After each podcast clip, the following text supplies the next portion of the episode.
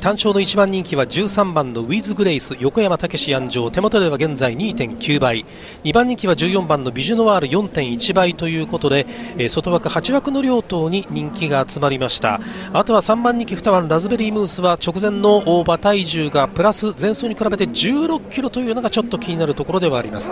そして4番人気は8番の一戦一勝馬リボリ。あとはアンクロワフィールシンパシーなどと人気が続いています。さあスターター台のに上がりました。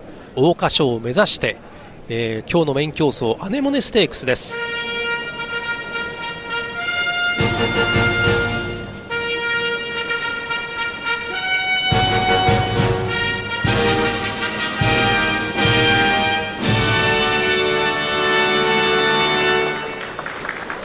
梅の花もちらほらと少し春めいてきたそんな感じもしてまいりました。中山競馬場です。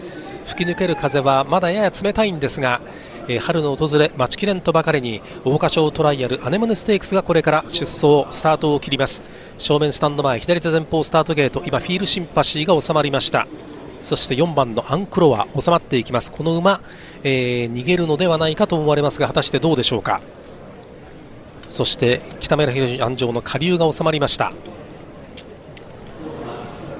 さあ残ったのはあと1頭ですね。14番のビジュノワール。人気の一角。単勝では締め切り直前では2番人気のビジュノワール。戸崎圭誕生今収まりまして体制が完了します。スタートを切りました、うん、揃った綺麗なスタートを切りました。さあ向こう上面の先行争いです。さあまずは何が出てくるんでしょうか。ラズベリームース。それを外からかわしておリボリが行くのか。リボリが前に行きました。リボリが一戦一勝馬。リボリが先頭を花を奪いまして1馬身のリードを取りました。そして2番手はどうでしょうか。クロスマジェスティ2番手。外を回りましてウィズグレイス。3番手から2番手を伺います。ウィズグレイスは逃げることができずに現在単独3番手。内を通りまして4番のアンクロバが前から4番手を追走しています。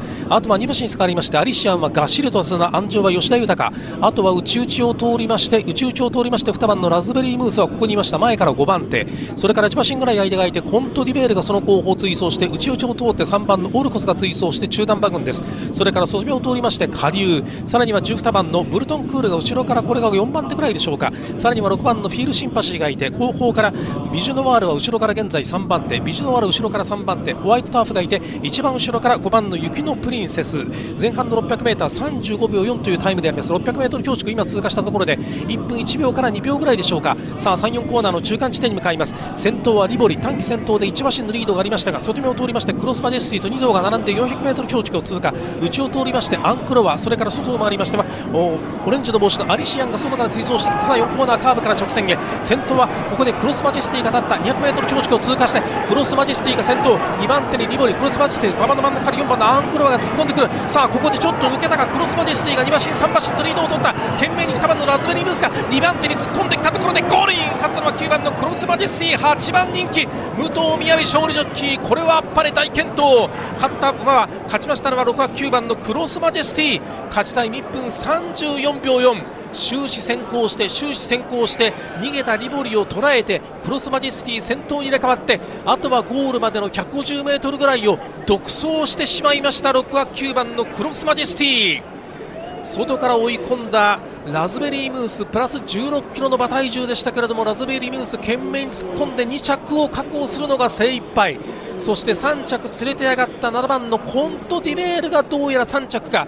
内赤い帽子のアンクラワが4着争いの一戦。勝ちましたのは9番のクロスマジェスティ。そして2着に2番のラズベリームースと。この2頭が桜花賞への優先出走権を獲得いたしました。